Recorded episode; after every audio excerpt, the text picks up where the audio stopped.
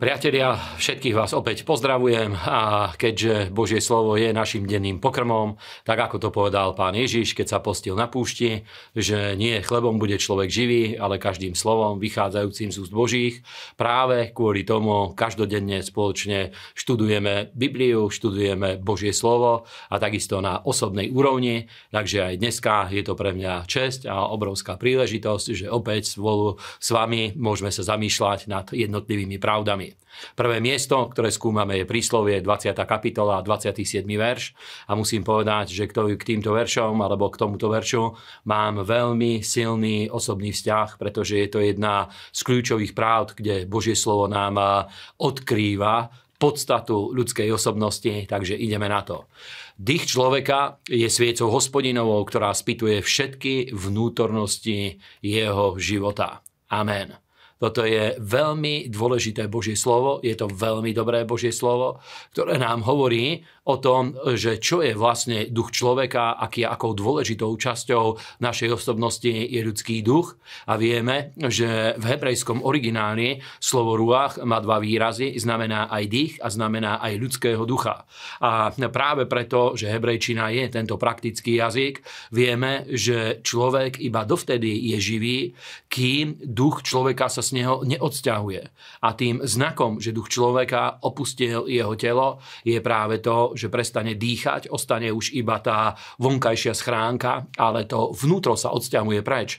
A aj druhá dôležitá vec je, že práve preto sa musíme znovu zrodiť, každý jeden človek, aby náš duch bol byť naplnený životom, aby sa v ňom vedelo obnoviť spoločenstvo s Bohom a schopnosť poznať Boha.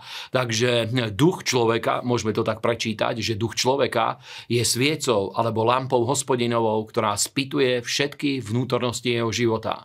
A náš duch skúma náš život, skúma stav nášho srdca, skúma naše myšlienky a podľa toho, ako nám prináša svetlo, v ňom je poznanie Boha, v ňom je poznanie Božích plánov, plánov, zámerov a cieľov a takisto poznanie toho, aký, akou cestou máme ísť, ako sa máme rozhodovať. Práve preto je tu napísané, že duch človeka je sviecou hospodinovou. Amen.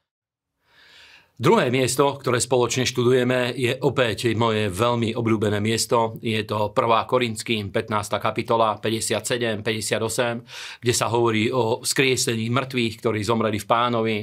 Hovorí sa tu o vytrhnutí, takže sú to veľmi slávne verše a záver je úplne triumfálny a je tu napísané, ale vďaka Bohu, ktorý nám dáva víťazstvo skrze nášho pána Ježiša Krista a tak moji milovaní bratia, buďte pevní, nepohnutelní, rozhojňujúci sa vždycky v diele pánovom, vediac, že vaša práca nie je márna v pánovi. Amen.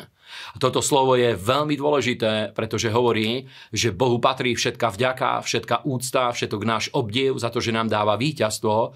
A toto víťazstvo nie, nepochádza v prvom rade z nás, nie je to výsledok toho, že my bojujeme, aj keď je dôležité mať ten bojovný postoj a bojovné nasadenie, bojovné hm, odovzdanie v modlitbe, v chvále a uctievaní, v kázaní slova, v službe, vo všetkých veciach, ale naše víťazstvo je v Kristovi. A preto hovorí, že preto moji milovaní bratia, buďte pevní, nepohnutelní, vždycky sa rozhodňujúci v diele pánovom, vediac, že naša práca nie je márna v pánovi. A toto ukazuje na to, že naša služba preto vie byť úspešná, preto vie prinášať ovocie, pretože Boh nám dáva víťazstvo skrze Ježiša Krista. Nie len v osobnom živote, nie len nad pokušeniami hriechu, ale takisto v tom, aby vedeli sme rozširovať územie pre Božie kráľovstvo, aby sme vedeli získať viac ľudí, aby sme sa sa dostali do viacerých miest a dedín s evanieniom a aby všade sme videli víťazstvo Božieho syna. A posledné miesto je 2. kronická 23.18 a tu je napísané a jeho jada zase ustanovil úrady, ktoré mali dozor v dome hospodinovom a nad správou, pod správou kňazov, levitov, ktorý bol, ktorých bol rozdelil Dávid, ustanoviac ich nad domom hospodinovým, aby obetovali zápalné obeti hospodinové, ako je napísané v zákone Mojžišovom s radosťou a so spevom podľa nariadenia Dávidovho. Amen. A vidíme, tu hovorí Božie slovo, ako duch Jezábel, ktorý prišiel skrze túto ženu, ktorá bola izraelská kráľovstva, kráľovna, bola manželkou izraelského kráľa a skrze jej potomkov sa to dostalo aj do Judska a dostalo sa to až tak ďaleko, že kráľovna Mácha, ktorá bola z tohto Jezábelinho rodu, chcela všetkých dedičov kráľovstva pozabíjať. A to je dôvod, prečo čarovanie a duch Jezábel útočia na Boží núd a na církev. A to, čo hovorí Božie slovo, bolo, že práve kvôli nej e, toto napadlo aj Boží dom a úrady, ktoré boli v Božom dome, boli zlikvidované, nefungovala služba chvály, uctievania, to, čo sprostredkovalo Božiu prítomnosť. A jeho jada bol veľmi múdry muž, bol veľkňaz a vedel, že hm, dedictvo musí byť odovzdané synom, preto bojoval za to, aby Joás stal sa kráľom, ktorý bol hm, z pokolenia Dávidovho a taktiež obnovil úrady, ktoré boli v Božom dome. A my vidíme, že skutočne na to, aby fungovala cirkev, sú dôležité úrady, ktoré Boh pozdvihol, apoštolov, prorokov, učiteľov, evangelistov, pastierov. Tieto úrady sú veľmi dôležité.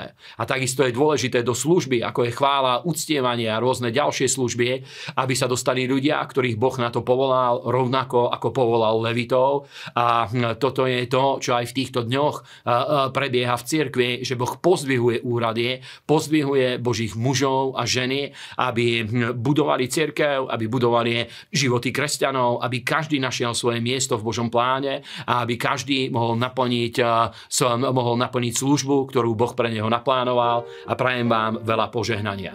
Amen.